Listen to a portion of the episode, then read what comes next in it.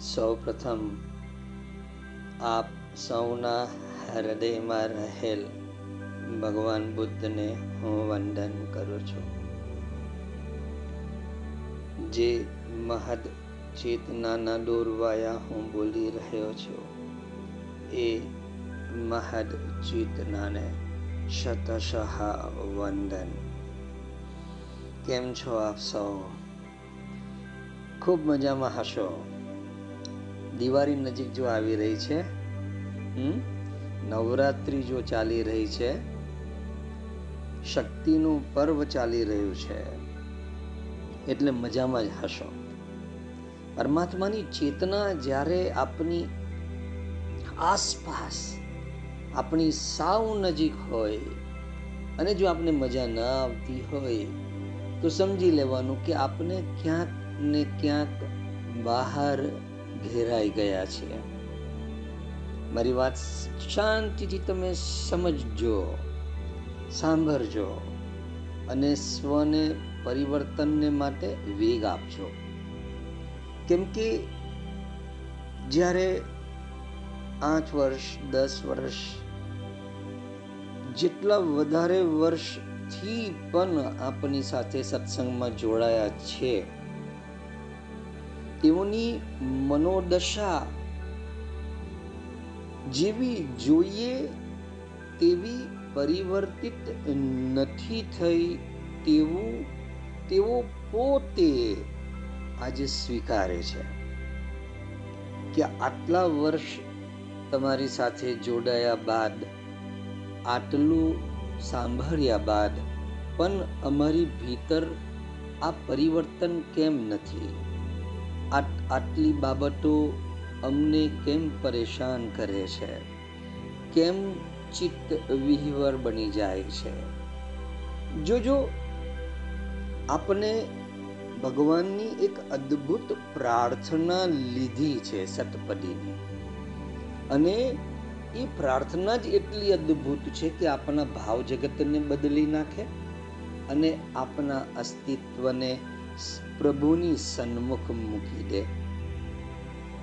આપણે આપણી જ ભીતર આટલી બધી પરમાત્માએ આપેલી શક્તિ હોવા છતાં આપણે એ શક્તિના સ્રોતનો ઉપયોગ કેમ નથી કરી શકતા?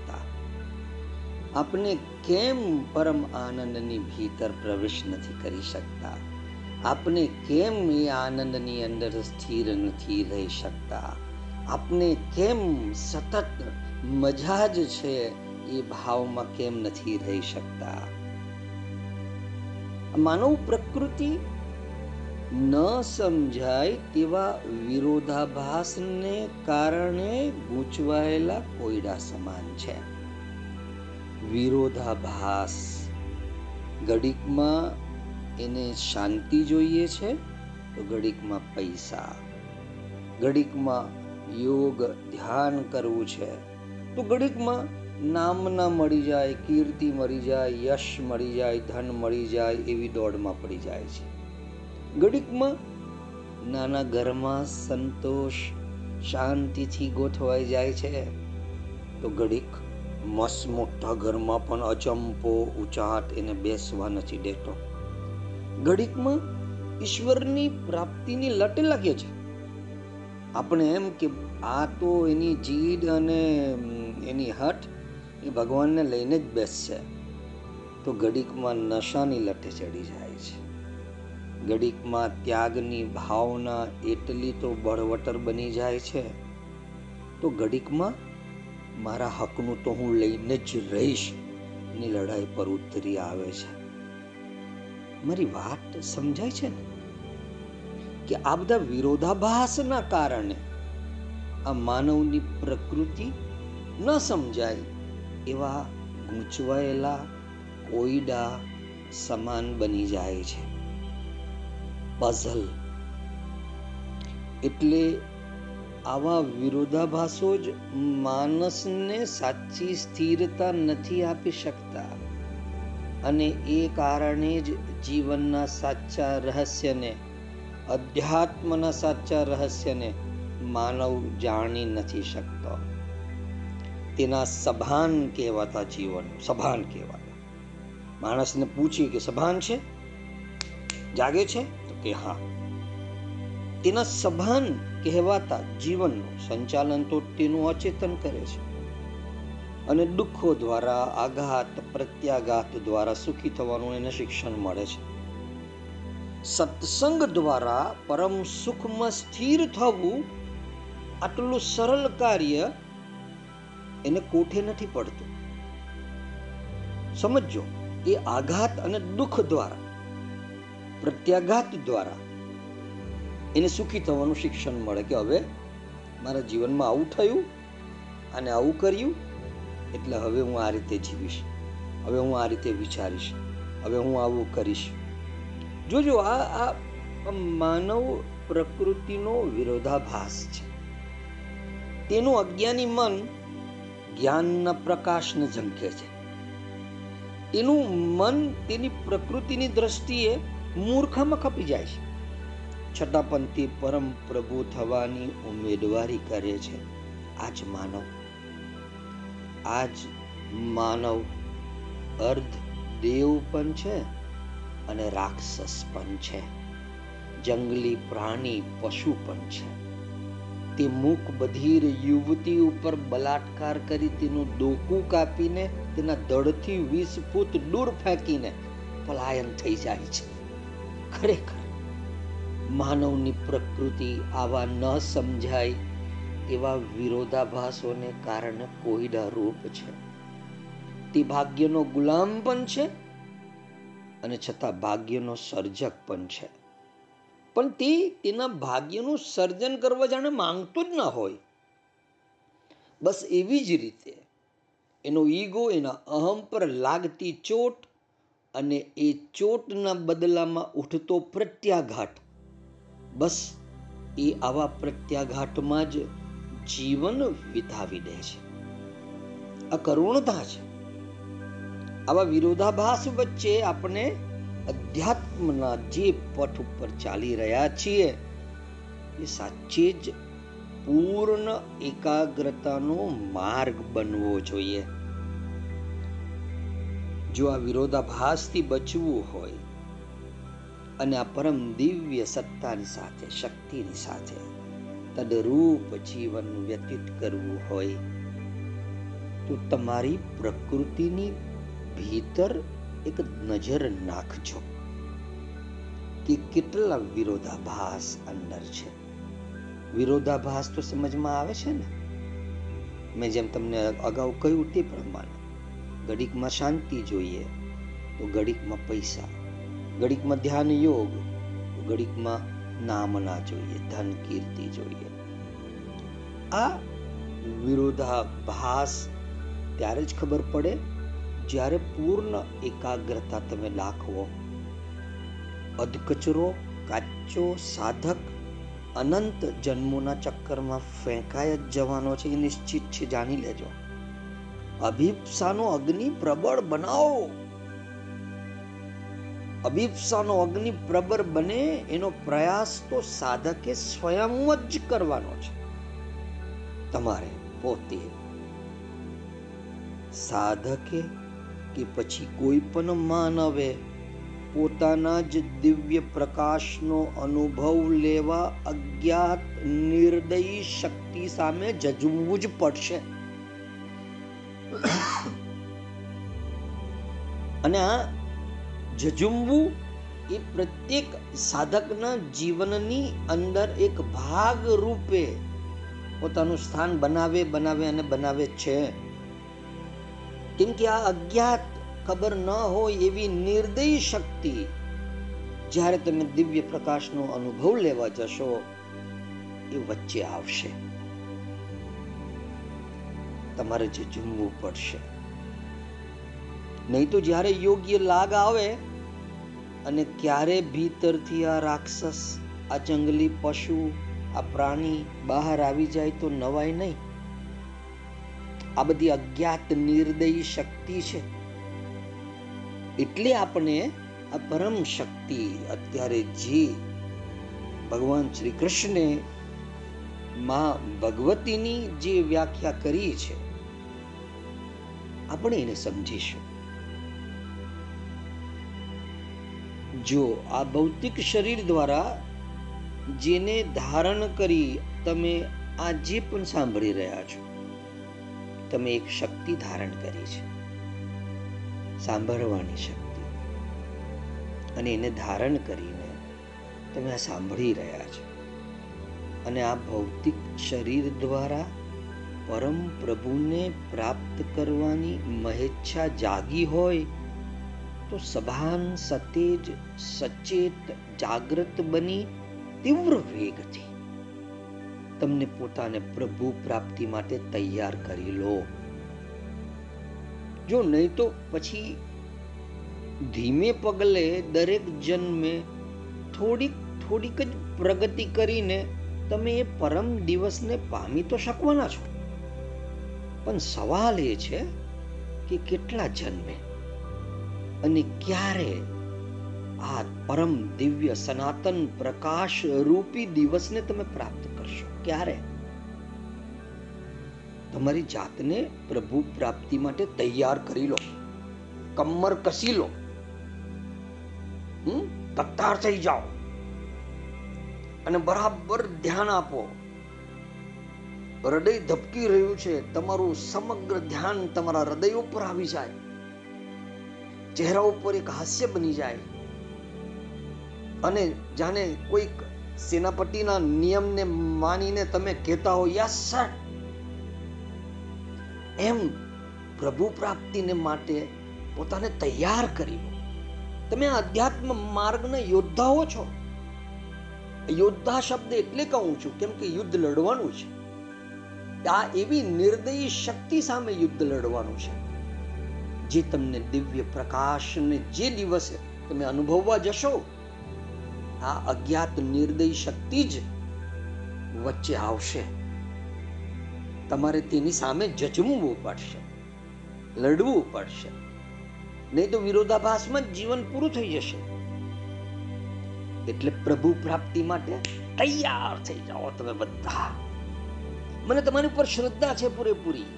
તમને છે ને, હા યસ તમારી જાતને કહો કે યસ યસ મને શ્રદ્ધા છે. હું પ્રભુ પ્રાપ્તિ માટે તૈયાર છું. મજા આવશે. હું એથી આપ સૌને હૃદયપૂર્વકની વિનંતી કરી રહ્યો છું કે ખરેખર જાગી જાઓ. અમુક રહસ્ય છુપાયેલા રાખવામાં મજા છે. નહીં તો રસભંગ થઈ જશે. પણ જેઓ સભાન છે. દ્રશ્ય જગતની પાર રહેલા રહસ્યને જે પામી શકે છે, તેઓ આ ઈશારાને સમજી લે અને પોતાની જાતને પ્રભુ પ્રાપ્તિ માટે તૈયાર કરવામાં લાગી જાય. નહીં તો કદાચ ગાડી છૂટી જશે, સ્ટેશન માસ્તર પણ અદૃશ્ય થઈ જશે અને કદાચ આખે આખું સ્ટેશન જ શોધ્યું નહીં જડશે. અમુક બાબતો માટે અમુક જ યોગ નિર્માણ થયો હોય છે. જે એ યોગ, એ જોગ, સંજોગ પણ જો પકડમાં ન આવ્યો અથવા પકડતા ન આવડ્યો, તો વિનાશ નિશ્ચિત છે. પ્રભુએ આ માનવ શરીરમાં નિષ્ક્રિય, સુસુપ્ત અવસ્થામાં ઘણી બધી ક્ષમતાઓ રાખેલી છે. સ્વયં પ્રભુએ આ રહસ્યને જાણી લો. સ્વયં પ્રભુએ આ માનવ શરીરમાં તમારી ભીતર નિષ્ક્રિય, સુસુપ્ત અવસ્થામાં અનંત ક્ષમતાઓ રાખેલી છે. અને આ ક્ષમતાઓ એવી છે જે તેને સનાતન પ્રભુની પ્રાપ્તિનો પાસપોર્ટ આપી શકે છે. સમજમાં આવે છે? પાસપોર્ટ. અને આપણે જ્યારથી મળ્યા છીએ, ત્યારથી જ, તે પળથી જ તમારી એ ક્ષમતાઓનો પરિચય હું તમારી સાથે કરાવી રહ્યો છું. અને તમે મને પ્રભુના સ્ટેશનનો માસ્તર સમજો તો માસ્તર. ગુરુ સમજો તો ગુરુ. મિત્ર સમજો તો મિત્ર. પ્રિયતમ સમજો તો પ્રિયતમ અને પ્રિયતમા સમજો તો પ્રિયતમા એ બધું જ હું છું. વાસુદેવ સર્વમ ઇતિ. ધ્યાનપૂર્વક સાંભળજો. આ માનવ જગતના આ ભૌતિક તત્વમાં હજી સુધી જન્મ ન પામેલા પ્રભુને માનવ જગતના આ ભૌતિક તત્વમાં, આ ભૌતિક જગતમાં હજી સુધી જન્મ ન પામેલા પ્રભુને, અજન્મા પ્રભુને પોતાનું ઘર બાંધવું છે. સનાતન પ્રકાશના તણખા ઉપર તણખા તમારી ઉપર નાખી રહ્યો છું. અવતરણ કરાવી રહ્યો છું. શું હજી સુધી એને માટે એક પણ હૃદય આજ સુધી તૈયાર નથી થયું? જ્યાં અજન્મા પ્રભુ પોતાનું ઘર બાંધી શકે. હજી પણ આ અદ્ભુત ઘટના સાવ ધીમે પગલે આટલી બધી મંથર ગતિએ આગળ વધી રહી છે. ક્યાં તો હજી પણ તમારા હૃદયમાં કાદવ અને પથ્થરો ભર્યા છે. એટલે કદાચ સનાતન પ્રભુ સાકાર નથી થઈ રહ્યો. હવે તો ઉલેચો તમારી અંદરના કાદવ અને પથ્થરોને? અરે હું પણ તમને આ તમારી અંદરના કાદવ અને પથ્થરોને ઉલેચવા તમારા હૃદયની ગંદકીમાં ભીતર ઉતર્યો છું, જેથી તમને સહાય મળે. અજન્મા પ્રભુનો જન્મ થાય. પણ મારે કેવું ન જોઈએ, પણ કેટલાકે તો મને મારા પાવડા કોડારી સહિત જ મને હૃદયની બહાર મૂકી દીધો છે. મને રુદન તમારી આવી હરકતથી નથી આવતું. પણ પ્રભુ અવતરણ માટે ઉત્સાહિત હોય, તત્પર હોય અને હૃદયના દ્વાર બંધના બંધ જ રહી જાય. અને પ્રભુ જે દ્રષ્ટિથી મારી સામે જોઈ રહે છે, એનાથી મારું અસ્તિત્વ હલી જાય છે. માનવ શરીરમાં રહેલી ક્ષમતાઓ પ્રભુના માર્ગે વિકાસ પામી શકે છે. મારા અનુભવના નિચોડમાંથી હું તમને કહી રહ્યો છું. કારણ કે માનવનો આત્મા પોતે જ પ્રભુની ચેતનાની ખીલતી કડી જેવો છે. તે એક દિવસ પ્રકાશમય સમર્પણનું ગુલાબનું ફૂલ બનીને રહેશે. પણ ક્યારે? હજી ઉર્દુમાં ઉપર તમારી જ મસ્તિષ્કની ઉપર તેજોમય રીતે ઝરહરી રહ્યા છે. અને એ જ આપણામાં પ્રકાશહીન રહીને પ્રકાશમય બનવાની રાહ જોઈ રહ્યા છે. અત્યારે પ્રકાશહીન છે તમારી ભીતર પ્રભુ. એ સ્વયં પ્રકાશમય બનવાની રાહ જોઈ રહ્યા છે. પરમ દિવ્ય આનંદ જે હાલમાં તમને પ્રાપ્ત નથી થઈ રહ્યો, એ તમારો, મારો સર્વનો જન્મસિદ્ધ અધિકાર છે. ક્યારે આ મંદ આત્માના સૌંદર્ય અને પૂર બહાર ખીલવશો ક્યારે એક વાત બરાબર જાણી લેજો. તમે, હા તમે તમે, ઘનશ્યામ, તમે, જગદીશ, તમે, હસમુખ મામા, તમે તમે, યસ, તમે, ઉત્સવી તું પરેશ વિજય, હેમા, કલ્પેશ, હેતલ, તમે, સોનલ, તમે તમે. હા, તમે અસીમ વિશાળતાના વારસદારો છો. તમે બધા જે અત્યારે આ શ્રવણ કરી રહ્યા છો. તમારા અંધકાર અને અજ્ઞાનની પાછળ છુપાયેલા પ્રભુને હવે બહાર કાઢવાનો સમય પાકી ગયો છે. ક્યાં સુધી તમારા અંધકાર અને અજ્ઞાનની પાછળ આ પ્રભુ સંતાયેલો રહેશે? હવે એને બહાર કાઢો. તમે હવે કોની રાહ જોઈ રહ્યા છો? જોજો ચાર અસુરોની વિનાશક શક્તિથી બચાવવા પ્રભુએ તમારી રક્ષા કરવા કોઈકને મોકલ્યો છે.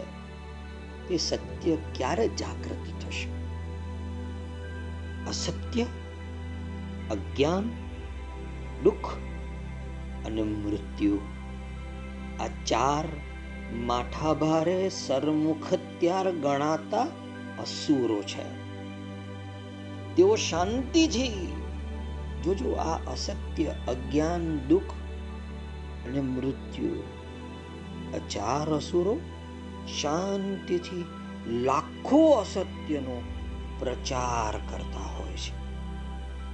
અને તે પણ હાલના ડિજિટલ યુગના માધ્યમનો જ ઉપયોગ કરીને. અને એમને ફોલો કરવા વાળાની સંખ્યા વધતી જાય છે. એ ખૂબ મોટી કરુણતા છે.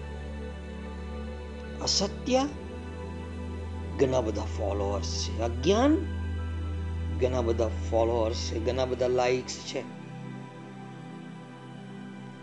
અને આ ચાર અસુરો જ જગતની ઉત્ક્રાંતિમાં ઇવોલ્યુશનમાં અવરોધ રચીને માનવોને દુઃખી કરતા હોય છે. આ ચાર અસુરો, અસત્ય, અજ્ઞાન, દુઃખ અને મૃત્યુ. આજે જે પરિસ્થિતિ માનવ અને જગતની આપણે જે જોઈ રહ્યા છીએ ને, તે તો મહાકાવ્યનો પ્રારંભ માત્ર છે. આ આજનું દ્રશ્ય આપણે ગૂંચવી નાખે છે. જો તમારે તમારું શુભ ઈચ્છવું હોય, યદિ ક્ષેમમ નિજમ વાક્ષસી શ્રી કૃષ્ણ રસાયન રસય રે, કિમન્યે હે, શૂન્યે હે, શ્રમે હે હું જાણું છું, બરાબર જાણું છું કે પ્રભુનું તો આયોજન બરાબર છે. આ તો હું ખોટો વ્યથિત થઈને ઉતાવળ કરવાનું કહું છું. પણ કરવી પડશે ઉતાવળ. જોજો, માનવને પોતે જ પોતાની આ વિરોધાભાસી પ્રકૃતિમાંથી બહાર નીકળવાની કઈ પડી ન હોય તો હું પણ શું કરી શકું? હા? તમે મને કહો, હું શું કરી શકું? મને જોવાય કે આ ડગલું એનું એને ખાઈમાં નાખશે. હું એ ડગલાને પકડીને ઊભો રહ્યો અને છતાં એ મારા ઉપર ભાર મૂકીને ખાઈમાં જ ભૂસકો મારે. તો મારે શું કહેવું? પણ જેઓ મારા સત્યને માને છે તેઓ તો આ જન્મમાં જ અજન્મ પ્રભુનો જન્મ કરાવી શકે છે. આપ કરાવશો ને? હા, હું આપને પૂછી રહ્યો છું. આ અજન્મ પ્રભુનો જન્મ કરાવશો ને, તમારા હૃદયને એ જન્મનું સ્તર બનાવશો. હું તમને પૂછી રહ્યો છું. જો તમારો જવાબ હા હશે ને તો તમારા જીવનની અંદર જેટલું પણ અયોગ્ય અનિત્ય હશે ને બધું જ ખરી પડશે. કેમ કે જ્યાં પ્રભુ જન્મવાનો હોય, એ સ્થળની પવિત્રતા, વિશુદ્ધતાની જવાબદારી ઈશ્વરના દૂતો સ્વયં લઈ જ લે છે. આ સત્યને જાણી લેવું. દુન્યવી પ્રભાવ જ આપના અહંકારને સાધન બનાવીને આપણા ઉપર હાવી થઈ જાય છે. આ દુન્યવી પ્રભાવ અહંકારમાંથી છૂટવાનો એક જ માર્ગ છે. આપણું હૃદય અને આત્મા, શરીર અને મન અને આપણા કોષ કોષ, આપણા કણ કણ રૂવે રૂવા પણ પ્રભુને સમર્પિત કરી દેવા. અને જીવનને પ્રભુની અસીમતામાં આરોહણ કરીને ધારણ કરી લેવું. તે પછી આપણો અહંકાર પ્રભુ પ્રકાશમાં વિલીન થઈ જશે. અને આ અહંકારનો અનર્થકારી પ્રભાવ ધીમે ધીમે ભૂસાઈ જશે. હું ઈચ્છું છું, તમારી પ્રકૃતિને પ્રભુનો સ્પર્શ મળે. તમારા વિચારોને પ્રભુનો સ્પર્શ મળે. હું ઈચ્છું છું તમારી વાણીને પ્રભુનો સ્પર્શ મળે. અરે, તમારી પ્રત્યેક ક્રિયાને પ્રભુનો સ્પર્શ મળે. તે માટે તમારું હૃદય શુદ્ધતાને વળે એવું જ્ઞાન તમારી તરફ પ્રવાહિત થયું જ છે. મારા શબ્દો સાથે મારા ભાવ પણ સક્રિય બની તમારી ભીતર ધીમે ધીમે ઉતરી રહ્યા છે. જોજો શબ્દોમાં જ્યારે ભાવ નથી હોતો ને, તે શબ્દ ચના મમરા જેવા છે. ભાવ સાથે હું તમારી ચેતના સાથે ચસો ચસ જોડાયેલો છું. મારો ભાવ છે કે મારી આ ચેતના સાથે જોડાયેલા. તમે સૌ આ પ્રભુનો જન્મ કરાવી શકો તમારા હૃદયમાં. મારા શબ્દો સાથે હું મારો ભાવ પણ સક્રિય બનાવીને તમારી ભીતર ઉતારી રહ્યો છું. તે તમારા એક એક યોગ ચક્રને અને તેના તત્વોને ખોલી વિશુદ્ધ અને દિવ્ય કરતો જાય છે. તમારે કુંડલીની જાગરણ માટે તમારા યોગ ચક્રોને જાગૃત કરવા તમારે કશું કરવાની જરૂર નથી. મારી ચેતના કામ કરે છે. તમારી ભીતર ઉતરીને તમારા યોગ ચક્રોને અને તેના તત્વોને ખોલીને વિશુદ્ધ અને દિવ્ય કરતા જાય છે. હા, કદાચ એની અસર તમને તરત ન વર્તાતી હોય તો ધીરજ રાખજો. પણ આ કામ થઈ રહ્યું છે. આ કામ થઈ રહ્યું છે. અને અંતે આ તમારું શરીર એ પ્રભુનું નિજ મંદિર બની જાય. એવી મારી અતિ તીવ્ર લાલસા છે. આમ તો કોઈ લાલસા નહીં હોવી જોઈએ, પણ આ લાલસા હું કરું છું. કેમ કે આ લાલસાથી ઘણા બધા ના હૃદયમાં પ્રભુનું અવતરણ થઈ શકે છે. તમારું શરીર એ પ્રભુનું નિજ મંદિર બની જાય. એવી મારી અતિ તીવ્ર લાલસા છે. તમારું શરીર પ્રભુનું લીલાનું ક્રીડાંગન મેદાન બની જાય અને તમારું હૃદય તેનું સિંહાસન બની જાય. તો પ્રભુને જેટલો આનંદ થશે ને એનાથી અનેક ગણો આનંદ મને થશે. અને જો આવું અસ્તિત્વ એટલે કે તમારું શરીર એ પ્રભુનું નિજ મંદિર બની જશે, ત્યારે શું થશે તમને ખબર છે? ત્યારે શરીરે પાડેલા ભેદો વ્યર્થ બની જશે. તમારા અચેતનમાં જે મરેલા જિદ્દી વલણો, જિદ્દી વિચારો, ભાવો, વારસાગત આકારો, વંશની છાપો વગેરે ખીચો ખીચ ભરેલા રહેતા ને, એ તમામનો નાશ થઈ જશે. જ્યારે પ્રભુનો દિવ્ય પ્રકાશ નીચે આપણી ભીતર અવતરણ પામે છે, ત્યારે તે અચેતનના બધા લખાણો વાંચી શકે છે. અને એની હાજરીમાં બધું બળવા લાગે છે, ફાટવા માંડે છે અને બહાર ફેંકી દેવામાં આવે છે. અને તે હૃદયને ખુલ્લું અને શુદ્ધ કરવામાં આવે છે. અને પછી તેમાં પ્રભુની અનંતતાનું પ્રતિબિંબ પડવા માંડે છે. તમે એને સ્વયં જોઈ શકો. અને ત્યારે શક્તિ શું છે? અને તેના સ્વરૂપો શું છે? તેની ખરી સમજ પડે છે. અને સાધકની સાધનામાં, સાધનામય જીવનમાં મા ભગવતીના ચાર સ્વરૂપો સક્રિય રીતે મદદ કરી રહ્યા છે, તેનો બોધ થાય છે.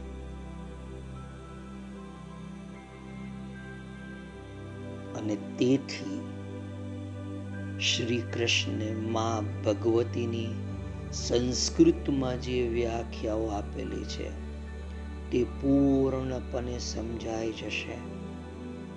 સાધકનું જીવન ખરેખર આ ચાર શક્તિઓની વ્યાખ્યા અનુસારનું જ અનુભવમાં આવતું થઈ જાય છે. ત્યારે જ કૃપાનો અનુભવ અને પ્રભુના પ્રેમ અનુરાગનો અનુભવ યથાર્થપણે સાક્ષાત સ્વરૂપે અનુભવાય છે.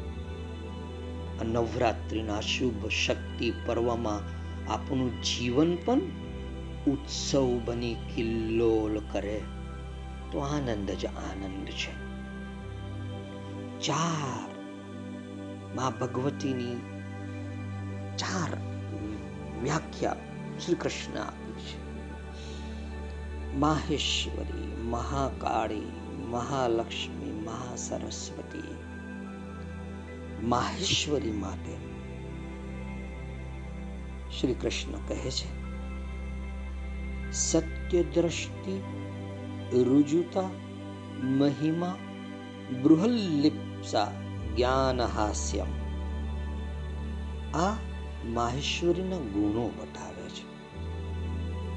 આ એવા ગુણો છે જે ગુણો સાધક પોતાના અત્યાર સુધીના અધ્યાત્મના જેટલા પણ અભ્યાસો કર્યા છે, તપ કર્યું છે સમય વ્યતીત કર્યો છે અધ્યાત્મમાં. એના પરિણામ સ્વરૂપે, એના પ્રમાણ સ્વરૂપે, એના સર્ટિફિકેટ રિઝલ્ટ સ્વરૂપે પોતાની જાતને મૂલવી શકે છે. કે ભાઈ, મારી ભીતર આ માહેશ્વરી જાગૃત થઈ કે નહીં થઈ? સત્ય દ્રષ્ટિ રુજુતા, મહિમા, બૃહદલિપ્સા જ્ઞાન હાસ્ય સત્ય દ્રષ્ટિ એટલે પ્રભુના સંકલ્પોને જાણવા, જોવાની ક્ષમતા. તમને ખબર પડે કે પ્રભુનો સંકલ્પ શું છે? તમારા જીવનમાં કોઈ ઘટના ઘટિત થાય, તમે જાણી શકો કે પ્રભુનો સંકલ્પ શું છે આ ઘટના દ્વારા. તમે એને જોઈ શકો, એની ક્ષમતા તમારી અંદર જાગે. આ માહેશ્વરીની કૃપા છે. રુજુતા, પ્રભુના સંકલ્પોને જાણવાની, જોવાની જે ક્ષમતા છે ને, તે બાબતની નમ્રતા. તમારી અંદર અહમ નહીં આવે. તમે એના બણગા નહીં ફૂકો કે હું જાણી શકું છું પ્રભુનો સંકલ્પ. હું જોઈ શકું છું પ્રભુનો સંકલ્પ. તમારું સમગ્ર અસ્તિત્વ આપોઆપ રુજુ બની જાય, વિનમ્ર બની જાય. રુજુતા આ લક્ષણ છે માહેશ્વરીના. અને સાધકની અંદર જાગે છે. સાધકને અનુભવાય છે કે મારી અંદર હવે આ સત્ય દ્રષ્ટિ જાગી છે. મારી અંદર આ રુજુતા જાગી છે. મહિમા, બ્રહ્માંડ વ્યાપી આયોજન કરવાની ક્ષમતા. દરેક વ્યક્તિ સ્વયં બ્રહ્માંડ છે. અને દરેક વ્યક્તિ પોતાના બ્રહ્માંડનું નિર્માણ કરી શકે છે, આયોજન કરી શકે છે. સુવ્યવસ્થિત રૂપે.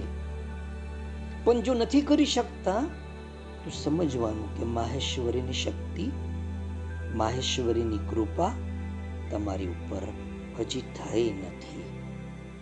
એનો મતલબ એવો નથી કે નથી થવાની. થશે. સત્ય દ્રષ્ટિ રુજુતા, મહિમા બ્રહ્માંડ વ્યાપી. તમારા જ બ્રહ્માંડનું તમે આયોજન કરો.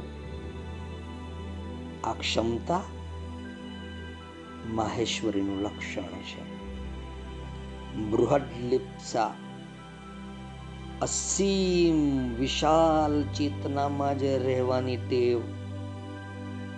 આ બહુ અદ્ભુત લક્ષણો છે, ગુણ છે માહેશ્વરીનું અને સાધક જે ઘડીએ પરિપક્વ થતો જાય છે, પાકતો જાય છે, ત્યારે એ આ ભૌતિક જગતની ચેતનાબદ્ધ નથી રહેતો. ભલે એનું શરીર આ ભૌતિક જગતમાં રહેતું હોય, હરતું હોય, ફરતું હોય, ખાતું હોય, પણ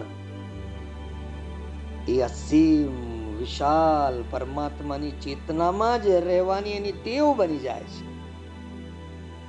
ભલે આ કલયુગની અંદર ફરતો રહે, પરંતુ એની ચેતના શ્રી કૃષ્ણની રાસ લીલા સમયે શ્રી કૃષ્ણની સાથે હોય. ગોવર્ધનની નીચે કૃષ્ણની બાજુમાં એના ચરણો પકડીને ઊભા હોઈએ. આપણે તો કૃષ્ણને શું ટીકો આપવાનો? પરંતુ આપણે એના પગ પકડીએ છીએ જાણે આપણે પણ ટીકો આપતા હોઈએ. આપણે એક લાકડી થમાવી દીધેલી, એ જ ગોવર્ધન ઉપર. અને આપણે વિચારતા કે મારી લાકડીને કારણે એ ધર ઊભો છે. આધાર તો શ્રી કૃષ્ણ છે. તમારી ચેતના આ ભૌતિક જગતમાં રમતી નથી પછી. અને જ્યારે તમારી ચેતના ભૌતિક જગતમાં ન રમતી હોય ને, તો આ જગતની ઊંચ, નીચ, માન, અપમાન, સન્માન આ બધું તમને સ્પર્શતું નથી. એ પરમ સૌંદર્ય તમે જે પામી લીધું હોય તો આ સંસારની, આ ભૌતિક જગતની સુંદરતા એનો પ્રભાવ તમારી ઉપર પડતો નથી. તમારી ચેતના તો અસીમ વિશાલ પરમાત્માની ચેતનામાં જ રહેવાને માટે તેવાઈ ગયેલી હોય છે. બૃહદ લિપ્સા. જ્ઞાન હાસ્યમ દિવ્ય જ્ઞાન રમત વાતમાં મેળવી લેવાની ક્ષમતા. આ માહેશ્વરીનું લક્ષણ છે, પાંચમો ગુણ છે. માહેશ્વરી, એના પાંચ લક્ષણો સત્ય દ્રષ્ટિ રુજુતા મહિમા બૃહલિપ્સા જ્ઞાન હાસ્યમ એટલે દિવ્ય જ્ઞાન રમત વાતમાં મેળવી લેવાની ક્ષમતા એક તો તમારી ચેતના ભૌતિક જગતમાં રમતી ના હોય પરમાત્માની ચેતના સાથે રમવા દેવાઈ ગઈ હોય તમે વિચાર કરો તો પરમાત્માનું જે પણ જ્ઞાન છે એ દિવ્ય જ્ઞાન કહેવાય. અને તમારી ચેતના મહત્તમ રૂપે જ્યારે એ દિવ્ય ચેતનાની સાથે રમવા, રહેવા તેવાઈ ગઈ હોય, તો તમે વિચારો કે દિવ્ય જ્ઞાન તો તમે રમત વાતમાં મેળવી લો. પ્રભુની ચેતના તમારી આસપાસ તમારી સાથે જ હોય અથવા તમે પ્રભુની ચેતનાની સાથે ને સાથે હો. તો અઘરામાં અઘરો શબ્દ પણ ખુલી જાય છે, ફૂટી જાય છે અને એના અર્થને તમારા ચરણોમાં રમતો કરી દે છે. આ માહેશ્વરીની કૃપા છે. જો જો આપણે આ નવરાત્રિની ભીતર આ સમજી રહ્યા છે. અને સમજણ ખરેખર તો ખૂબ ઊંડી છે. માહેશ્વરીને સમજવું હોય તો કદાચ આપણા ઘણા સત્સંગો લાગી જાય, પરંતુ જેટલું જાય એટલું સમજાવવાનો પ્રયાસ કરું છું. નવરાત્રિમાં શરૂઆત તો કરી દીધી છે. સાધક પાકતો જાય, એને પ્રમાણ મળે. પ્રમાણ એટલે સર્ટિફિકેટ કે હા, મારી ભીતર આ કંઈક ગુણ ખીલ્યો છે. સત્ય દ્રષ્ટિનો. રુજુતાનો, મહિમાનો બૃહલિપ્સાનો જ્ઞાન હાસ્યનો સત્ય દ્રષ્ટિ એટલે પ્રભુના સંકલ્પોને જાણવાનો ગુણ, જોવાનો ગુણ મારી અંદર કંઈક જાગી રહ્યો છે. આ રુજુતા, આ નમ્રતા મારી ભીતર આટલી બધી કેમ બની ગઈ છે? પ્રભુના સંકલ્પ જોવાય છે, જાણાય છે. છતાં હું આટલો વિનમ્ર કેમ છું? બ્રહ્માંડ વ્યાપી આયોજન કરવાની ક્ષમતા આપણું જગત, આપણું બ્રહ્માંડ. યથા પિંડે તથા બ્રહ્માંડે એઝ અબોવ સો બિલો આપણે આપણા બ્રહ્માંડનું અને ધીમે ધીમે જો વ્યાપક ચેતના શક્તિશાળી બની જાય આપણી, તો આ સ્વયં વિરાટ બ્રહ્માંડનું આયોજન કરવાની ક્ષમતા પણ આપની ભીતર ખીલી ઉઠે છે. મહિમા આ લક્ષણ છે અને પ્રમાણ છે. બૃહદલિપ્સા અસીમ વિશાલ પરમાત્માની ચેતનામાં જ રહેવાની તેવ આ ભૌતિક જગતની સાથે અથવા ભૌતિક જગતની ભીતર ચેતના ઘૂસી ગઈ તો આ સંસાર, આ જગતનો ઉત્પાત, દોડધામ, ઉચાટ, તણાવ, આ બધું જ તમને અનુભવવાનું શરૂ થઈ જશે. અને કરી જ રહ્યા છો ને? અને એ જ તો કારણ દર્શાવી રહ્યા છો તમે, કે આ કારણે હું સત્સંગ નથી સાંભળી શકતો આ કારણે હું આધ્યાત્મના માર્ગ ઉપર ચાલી નથી શકતો. તમે છટક બારી ના શોધો. બૃહદલિપ્સા અસીમ વિશાલ ચેતનામાં રહેવાની ટેવ પાડો. શ્રી કૃષ્ણ સાથે કે શિવ સાથે, મહાદેવ સાથે, જે તમને કઠતા હોય, એની સાથે એની ચેતનામાં. એની ચેતના જ્યાં હોય, ત્યાં રમવાની. ત્યાં તમારી ચેતનાને રમવાની ટેવ પાડો. બૃહલિપ્સા જ્ઞાન હાસ્યમ દિવ્ય જ્ઞાન રમત વાતમાં. તમે મેળવી લેશો, રમતા રમતા. આ માહેશ્વરીના ગુણો છે. હું પુનરાવર્તન એટલે કરું છું કે તમને યાદ રહી જાય. આપને ત્યાં સત્સંગ હોલમાં બોર્ડ ઉપર લખતા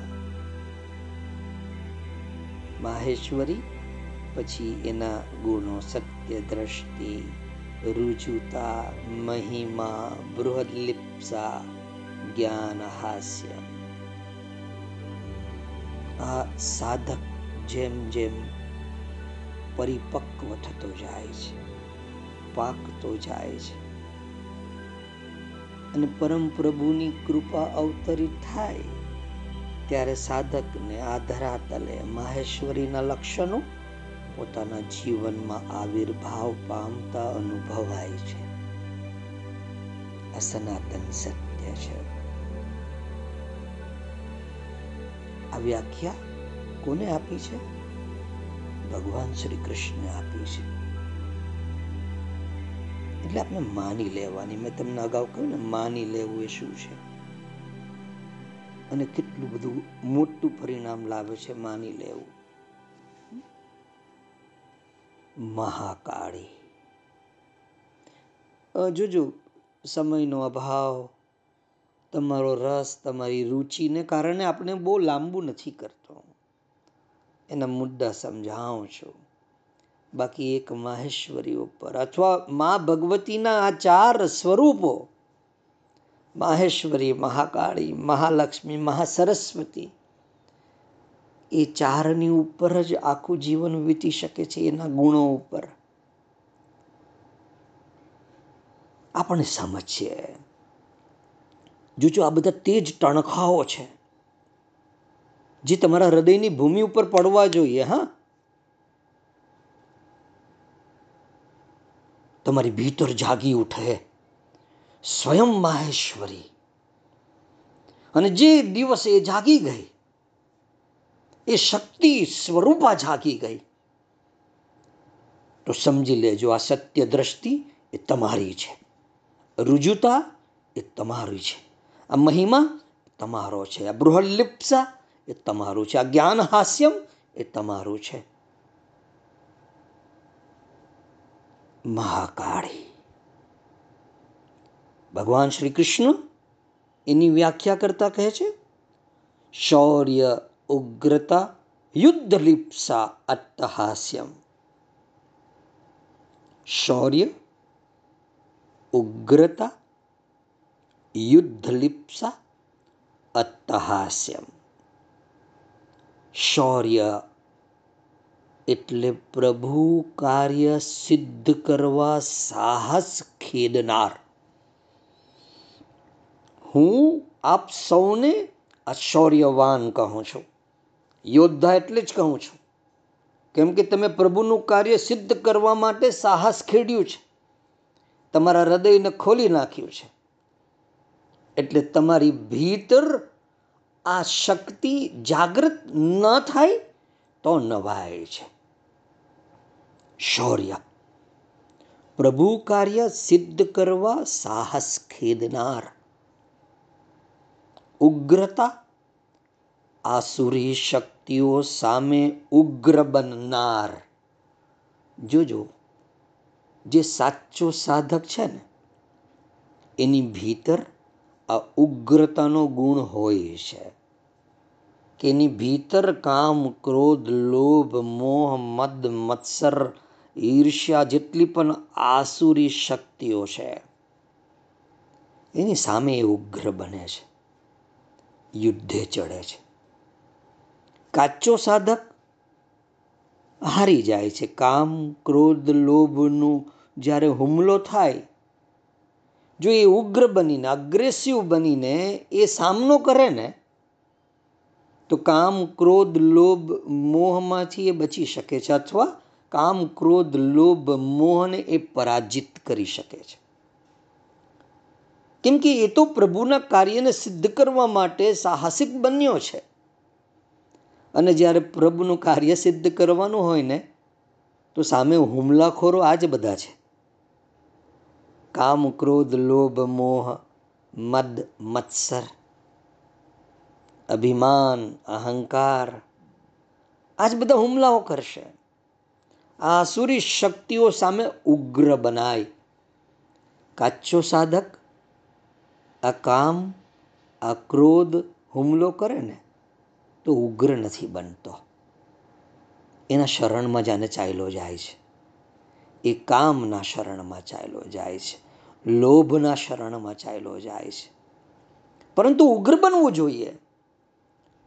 જો તમારે પાક્કા અથવા મેચ્યોર્ડ સાધક બનવું હોય સીકર બનવું હોય, ખોજી બનવું હોય. ઉગ્રતા જોઈશે. શેના માટે જોઈશે? આસુરી શક્તિઓ સામે ઉગ્ર બનવા માટે. યુદ્ધ લિપ્સા, પ્રભુ કાર્ય માટે સંઘર્ષ નોટ ટરનાર જો તમારે અજન્મા પ્રભુને તમારા હૃદયમાં જન્મ કરાવવો હોય, તો તમારે આ જગતની સામે યુદ્ધે ચડવું પડશે. એનો મતલબ એવો નથી કે તમે બાંય ચડાવીને બહાર ઓટલા ઉપર આવીને ચિલ્લાઓ કે હું અધ્યાત્મ માર્ગમાં આવી ગયો છું આઈ એમ સ્પિરિચ્યુઅલ પર્સન નહીં. આ યુદ્ધ દેખાતું નથી. પરંતુ સૂક્ષ્મપણે ચાલતું હોય છે, ભયંકર રૂપે. યુદ્ધ લિપ્સા, પ્રભુ કાર્ય માટે સંઘર્ષ નોતરનાર તમે તમારા હૃદયમાં પ્રભુનો જન્મ કરાવવા માંગતા હો અને તમારા સગા સંબંધી, તમારી આસપાસની વ્યક્તિ જો એના જન્મને અટકાવવાનો પ્રયાસ કરે, તો તમે સંઘર્ષ કરશો. મને ખાતરી છે. તમે સંઘર્ષ કરશો. નોતરશો સામેથી. યુદ્ધ લિપ્સા મહાકાલીનો ગુણ છે, લક્ષણ છે. અને સાધક પરિપક્વ બને છે એટલે એ જાણ, એ અનુભવે છે પોતાની ભીતર કે મારી અંદર આ શૌર્યનો ગુણ જાગ્યો છે. પ્રભુ કાર્ય સિદ્ધ કરવા માટે મારે સાહસ ખેડવું પડશે. I am ready are you ready તમે તૈયાર છો? આ પ્રભુ કાર્યને સિદ્ધ કરવા માટે સાહસિક બનવા તૈયાર છો? જો હા હોય, તો મહાકાળીનો આ શૌર્યનો ગુણ તમારી ભીતર જાગી ગયો છે. ઉગ્ર, જો શૌર્યનો ગુણ જાગશે તો ઉગ્રતા તો એની પાછળ પાછળ આવશે. આસુરી શક્તિઓ સામે ઉગ્ર બનશો તમે. કેમ કે તમે નિર્ધાર કરી લીધો છે કે મારે પ્રભુનું કાર્ય સિદ્ધ કરવાનું છે. એટલે તમે ઉગ્ર બનશો. અને તમે ઉગ્ર બન્યા તો તમે યુદ્ધ પણ કરશો. પ્રભુ કાર્ય માટે તમે સંઘર્ષ સામેથી નો ટરશો અને પછી શું થશે? અત્તહાસ્યમ વિજયની સફળતાની પૂર્ણ ખાતરીથી અત્તહાસ્ય કરનાર તમને થશે કે હું પ્રભુના કાર્યને સિદ્ધ કરવા માટે માધ્યમ બની ગયો. મેં સાહસ કરી લીધું. આસુરી શક્તિઓ સામે ઉગ્ર બની ગયો. મારી ભીતર ઉગ્રતા જાગ્રત થઈ ગઈ. યુદ્ધ લિપ્સા મારી ભીતર પ્રભુ કાર્ય માટે, સંઘર્ષ નોતરવાને માટેનું યુદ્ધ કરવાની તૈયારી મેં ભીતરથી કરી લીધી. અને તમને વિજયની પૂર્ણ ખાતરીથી હાસ્ય આપોઆપ નહીં કરશે હું વિજયી બનીશ. આ મહાકાળીની જાગૃતિ છે સાધકની ભીતર. માહેશ્વરી જાગે છે તો સત્ય દ્રષ્ટિ, રુજુતા, મહિમા બૃહદલિપ્સા જ્ઞાન, હાસ્યમ. અને મહાકાળી જાગે છે તો શૌર્ય, ઉગ્રતા યુદ્ધલિપ્સા અત્તહાસ્યમ.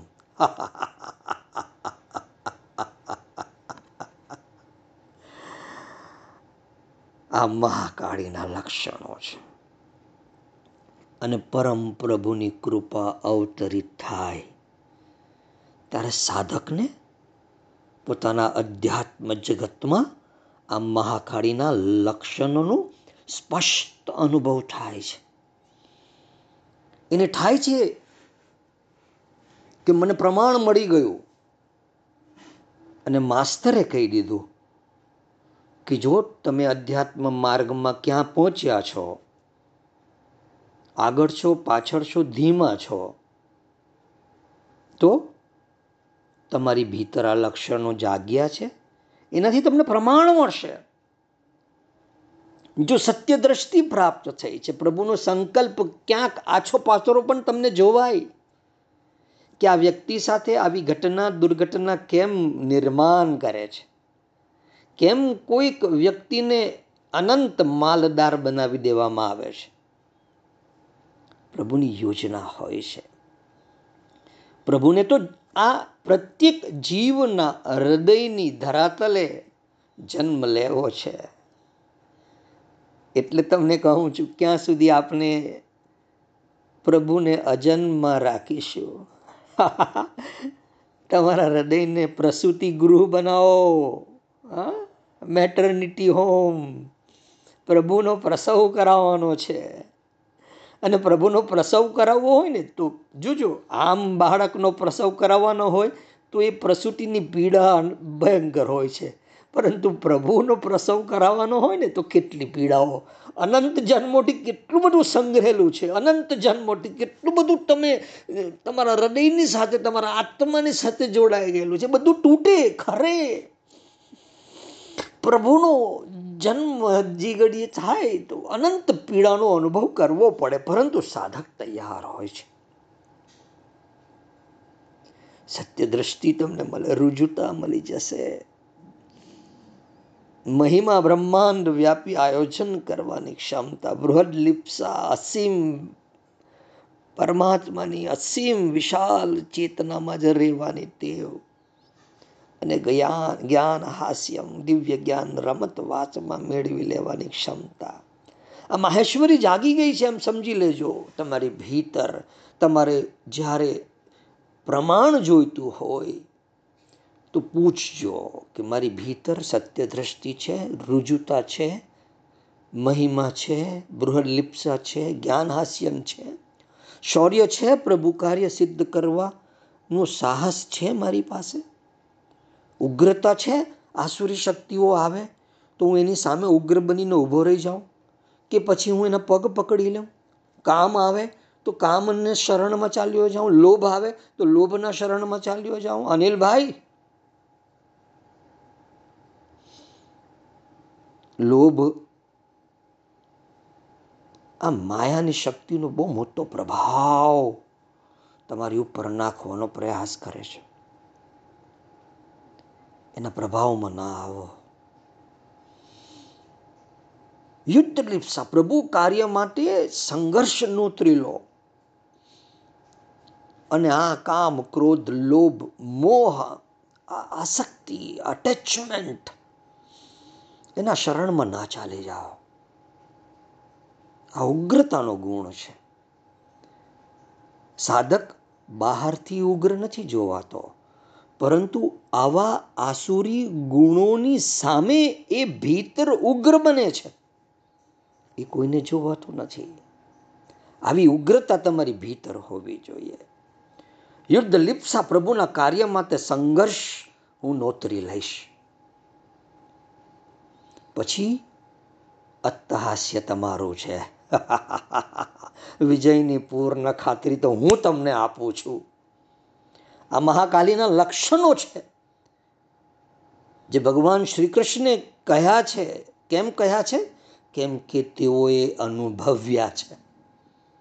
અને પ્રત્યેક પરિપક્વ પાકેલો સાધક આ અનુભવી શકે છે. પ્રભુની કૃપા અવતરિત થવા માટે તૈયાર છે. તમે તૈયાર થઈ જાઓ. સમય તો સમયનું કામ કરે છે. સમય વહેતો જાય છે. એનો સ્વભાવ છે. પણ આપણે હવે વિરોધાભાસની ભીતર ના આવી જઈએ. આપણે આપના વિરોધાભાસથી બહાર નીકળીએ. કેમ કે એ આપની પ્રકૃતિનો ન સમજાય એવો કોયડો છે. ઘડીકમાં તમે તીવ્ર વેગથી લાગી જાઓ. અને ઘડીકમાં સાવ તમે બાજુએ મૂકી દો. આવું ના કરો. કેમ કે અનંત યુગોથી આવા જ વિરોધાભાસને કારણે તમારા હૃદયમાં પ્રભુએ જન્મ નથી લીધો. મારે હવે તમારા પ્રત્યેકના હૃદયને પ્રભુના જન્મ માટેનું પ્રસૂતિ ગૃહ બનાવવું છે. હું ડાયણ બનીશ. પ્રભુના જન્મ કરાવવા માટે હું ત્યાં હાજર છું અને હાજર રહીશ તમારા હૃદય પાસે. જોજો, થોડી ઘણી પીડા પડશે પડશે, તે પડશે. પણ સંકલ્પ કરી લો કે હવે આ હૃદય ધરાતલે, મારે અજન્મ પ્રભુનો જન્મ કરાવવો છે. બહુ આનંદ આવશે તમને. અને હાસ્ય તો આમ જ નીકળશે જ્ઞાન હાસ્ય તો આમ જ ખીલી ઉઠશે. ખૂબ અદ્ભુત માર્ગ આપણે પસંદ કર્યો છે. તમે પસંદ કર્યો છે. આહા હા, હું હું તમારું સન્માન કરું છું. હું તમને વંદન કરું છું કે તમે આ પ્રભુના કાર્યને સિદ્ધ કરવા સાહસ ખેડ્યું છે. હું તમને સલામ કરું છું. તમે તમારી ભીતર આ આસુરી શક્તિઓ સામે ઉગ્ર બનો છો. એને માટે હું તમને સલામ કરું છું.